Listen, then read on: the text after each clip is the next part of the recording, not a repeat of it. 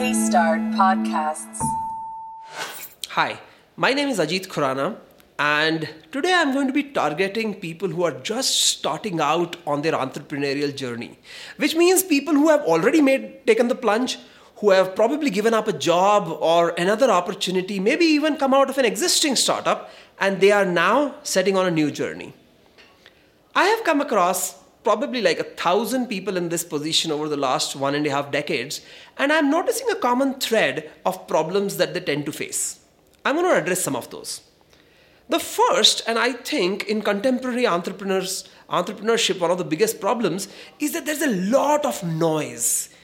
We are all drowning in the din of entrepreneurship and the startup space. This could be in the form of advisors telling you what you need to do, employees having expectations which you find unrealistic, other competitors coming up with unlimited amounts of money, just throwing money in the direction of the customers, or it could even be the media, which seems to keep making you feel inferior one way or the other. So the first way that you can eliminate noise is if you have a fundamental philosophy, a certain belief about what you're doing. Let me elaborate. Some of the entrepreneurs I meet who try to tell me what it is like to do what they're doing tend to focus on the opportunity. Like they will say, for instance, you know what, I'm Uber for laundry. So laundry is a scattered business, unorganized business. I'm aggregating it. Some others will do likewise for social shopping. Some others will want to aggregate small-time retailers onto e-commerce platforms.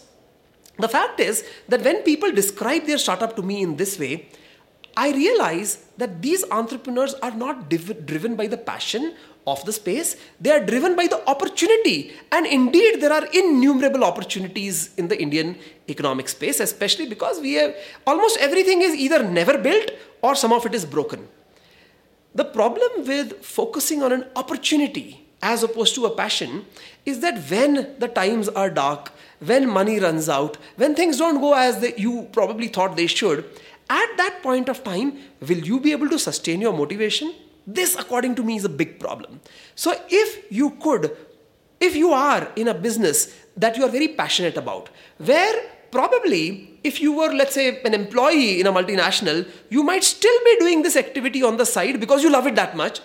If it were that business, I think that you probably will be able to survive this problem of noise in the ecosystem. Easier said than done, I must know, because for instance, as I am recording this, I am presently attending one of the many events that I have already attended in this month. And that is because there are events all along. And on the one hand, you decide to not go to a lot of events because they waste time. And then when you don't go to events, you feel you're missing out. See, let me boil this down to, just the very basics. And then I move to my next point. I believe there is a lot of wasteful time that startup entrepreneurs are spending because they fear that they are missing out of networking, they're missing out of attending workshops, they're missing out on opportunities to showcase their business. And in pursuing all of these wasteful activities, you know what they're not doing? They're not doing business. So that would be my first advice to you, that focus primarily on business, and when you have spare time, go and do those other things.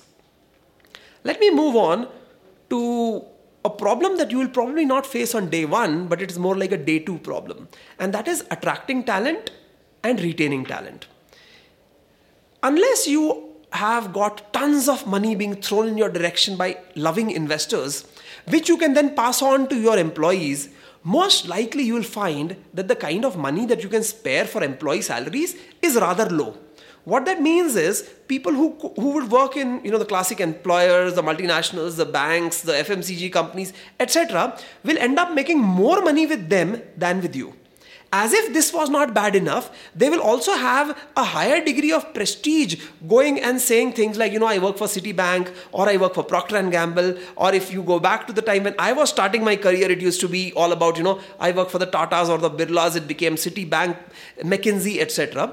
So they get more prestige in the conventional job. They get higher remuneration in a conventional job, and probably somebody might be willing to marry them because they're working for a reputed organization, as opposed to you, who are a no-name company in most cases, unless of course you have tons of money. You're a no-name company to begin with. Secondarily, you are not paying them enough. Third, you keep talking about this thing called stock option, but I, as your prospective employee, do not know what that is really worth and whether that will come to me in, with the same value that I today perceive it to be. Regardless of that, what happens is that the environment is all about startups. The environment is all about, how cool it is to be a startup. Newspapers are dedicating entire pages to that. So one way or the other, you'll probably go to college campuses, you'll conduct hackathons or other such events and go ahead and hire some people. This seems like a solution to your problem, but that is just the beginning of the problem, because while hiring itself was a challenge, the real challenge comes in getting these people to become productive, because you probably are not much older than them as an entrepreneur.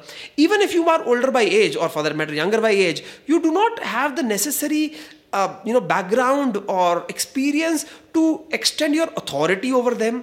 Furthermore, there is a lot of chaos in an entrepreneurial organization. So people are basically doing what they want, which means as long as they can sustain their enthusiasm they produce, after that they seem to be in a perpetual party. And somehow there is this thing called culture hacking in the organization, which tends to encourage a feeling of party in various organizations. Now what happens is, you've got some people in who came in with loosely defined, what you could say, following passion or following your vision or following the excitement of startups, and the excitement dies down. It's like marriage, as in it's great for the first, the honeymoon period, but it doesn't remain that way forever. Now what do you do? Right? This is where, if not just were you a good salesperson and went out and sold your dream and said we will all make billions together, you actually were able to align interests with people who share that vision, not buy into that vision.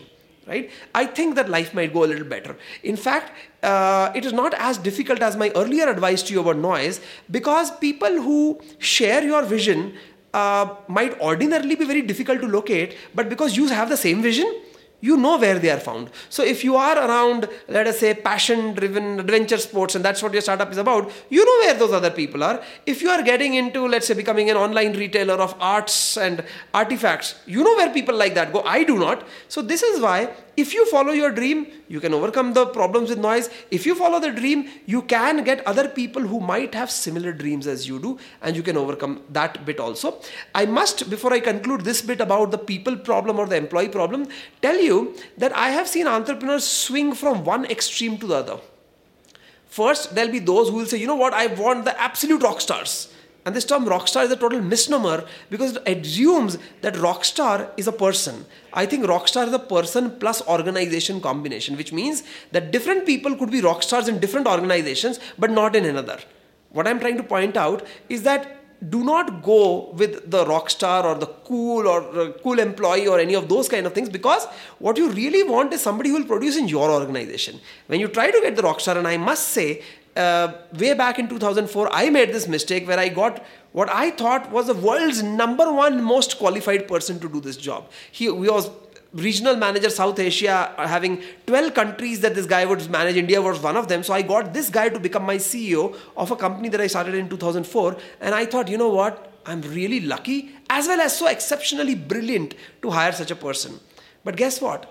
I was absolutely not able to get any work done, extend any authority over this person, get this person to learn what it means to run a startup as opposed to a large corporation, and it ended up pretty much wasting all my money in the couple of months that I had to keep that person employed with me.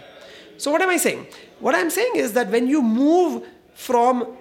burn your fingers with the rockstar employee, what you do next is also very funny. You now move to the other extreme and say, these rock stars are nonsense. People who come from these very highly named organizations and institutions don't mean anything. Now what I'm going to do is quite the opposite. I'm going to go to people who know their job, though they may not have fancy degrees, because then at least they will want to build their career and may not move to another organization very easily. That problem also quickly surfaces, because now these guys are not good enough at their job.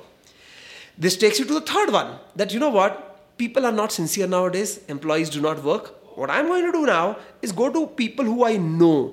Now these could be people who are from your academic institute, people who live in your vicinity, people who are related to you or any other such absolutely disastrous way of going about it. You do that and you realize once again that this creates a unique set of problem, because then people knew you or they were friendly to you, or worse, related to you before they came into your organization. The kind of trouble you will face in trying to manage them is crazy. So what do you do then? Then you reach a point of bitterness and you keep complaining about how nowadays employees are not sincere. Right? The fact is that there was a structural problem with how you went about the whole thing. On the one hand, because everybody tells you to sell your dream or to sell your passion, you actually convert a recruitment process to a sales process. And of course, when you try your sales technique on several people, you will sell to some of them. But you cannot sustain the after-sales service that is required in this case, namely sustaining the motivation of the employee. So my recommendation to you would be, keep realistic expectations, as in you could of course be on the upper end of the realistic band. Second, find people who enjoy this work, and believe me, if you are the kind who became an entrepreneur because you enjoy what you do, you know where to find those people. It is just that those people might not be the conventional, usual good employees that you go about finding, right? Hey, there's a lot more that I can talk to you about, and probably someday I will. For now, it's been absolutely fantastic talking to you.